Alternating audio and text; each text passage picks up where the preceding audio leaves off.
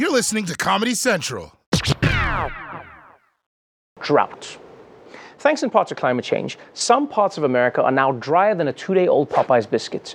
And that could have huge consequences for everyone, whether you live in those areas or not. And you're about to find out why in another installment of Oops, We Killed the Earth.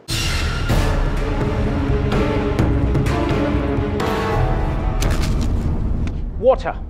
It's the one snack you can share with a houseplant. Water can come from a number of sources, like rainfall, melting snow, or wringing out Megan Fox and Machine Gun Kelly.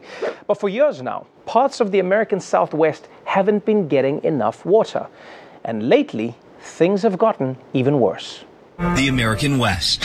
Vast stretches of land, mountains, fields. The ground baking and cracking. Nearly half the country in the grips of a mega drought. The worst drought since at least medieval times. This is one of the worst, if not the worst, sort of 22 year period of lean years we've seen.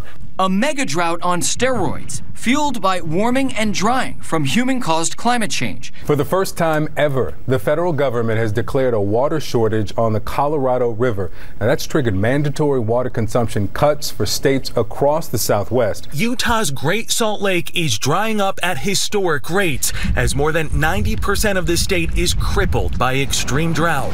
Utah Governor Spencer Cox has declared a state of emergency and called on people in Utah to reduce their water use and pray for rain. We need some divine intervention. Okay, I know he's desperate, but it's not very reassuring when the people in charge are like, whew, this is a tough one. I'm going to kick this up to God. But if a politician has to ask for divine intervention, at least a mega drought is a good reason.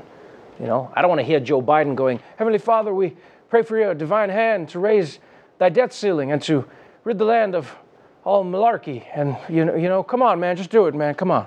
But you heard what they said. This drought has been going on for 22 years and counting. And at some point, it's not even fair to call that a drought anymore. Your ass just lives in the desert now. And you may want to start praying for rain when you hear about all the effects that a drought can have.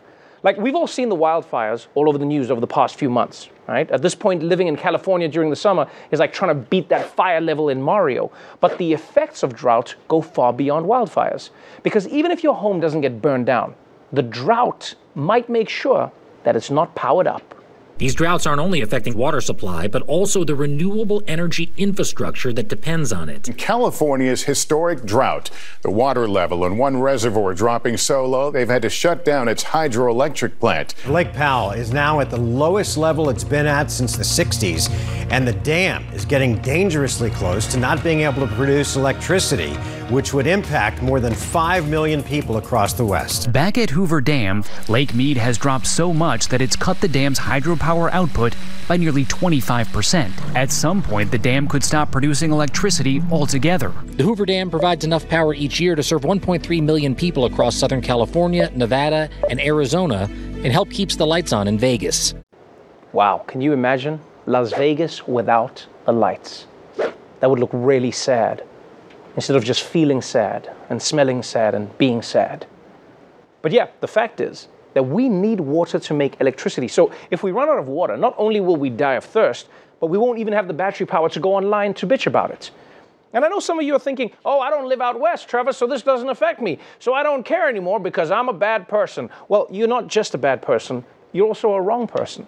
Because when California doesn't have enough water, the whole country will feel the pain.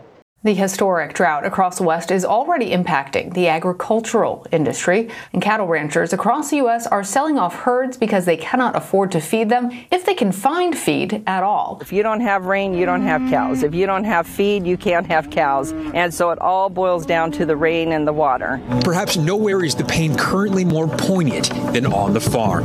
California has been going through droughts now for a number of years and they're not going to go away. This is a fallow field where there's not enough water to plant.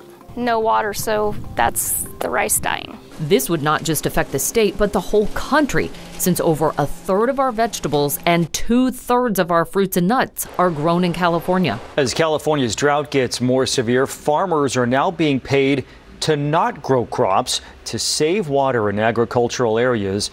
Whoa, farmers are getting paid to not grow crops?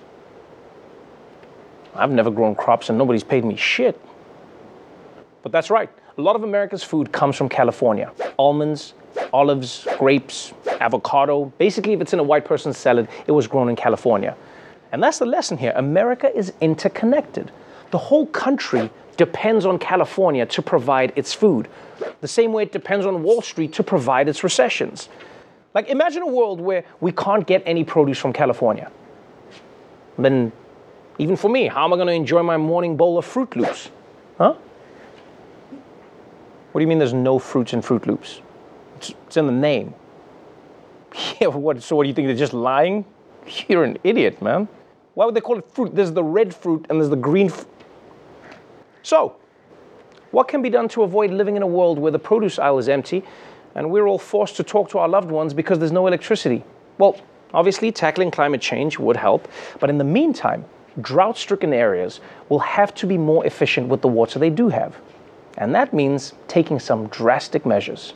The megadrought has forced Los Angeles to think outside the box about what to do if the city's share of imported water dries up. One potential source, the city's wastewater. What comes from our showers and toilets. LA engineers and scientists are working on an ambitious plan to, by 2035, turn LA's wastewater into LA's drinking water. LA Mayor Eric Garcetti couldn't be more confident in his city's plan to go from toilet to tap. Just want to be super clear that by 2035, the 4 million residents of the city hopefully will be drinking this stuff that started uh, hours ago in our homes and showers and toilets. Absolutely. Guys, this is just sad. People are going to be drinking each other's bathwater. My condolences to the people of Los Angeles. And my congrats to the perverts of Los Angeles. And it's not just bath water. They even have a plan to make toilet water safe to drink, or as it's known internally, Project Dasani. So that's the situation. Without action, this drought could affect the way we eat, the way we drink, and the way we even power our homes. So either we got to come together and dramatically change our lives to protect our future, or we have to take a cue from the governor of Utah and hope we can pray it all away. And I know which one I'm doing. Please, God, do something about the drought. Please, please, please. I don't want to drink toilet water again. Please, Lord, please. I'm begging you. I'm begging you. I only want to drink it on special occasions. Please, Lord, please. Watch The Daily Show weeknights at 11, 10 Central on Comedy Central, and stream full episodes anytime on Paramount Plus.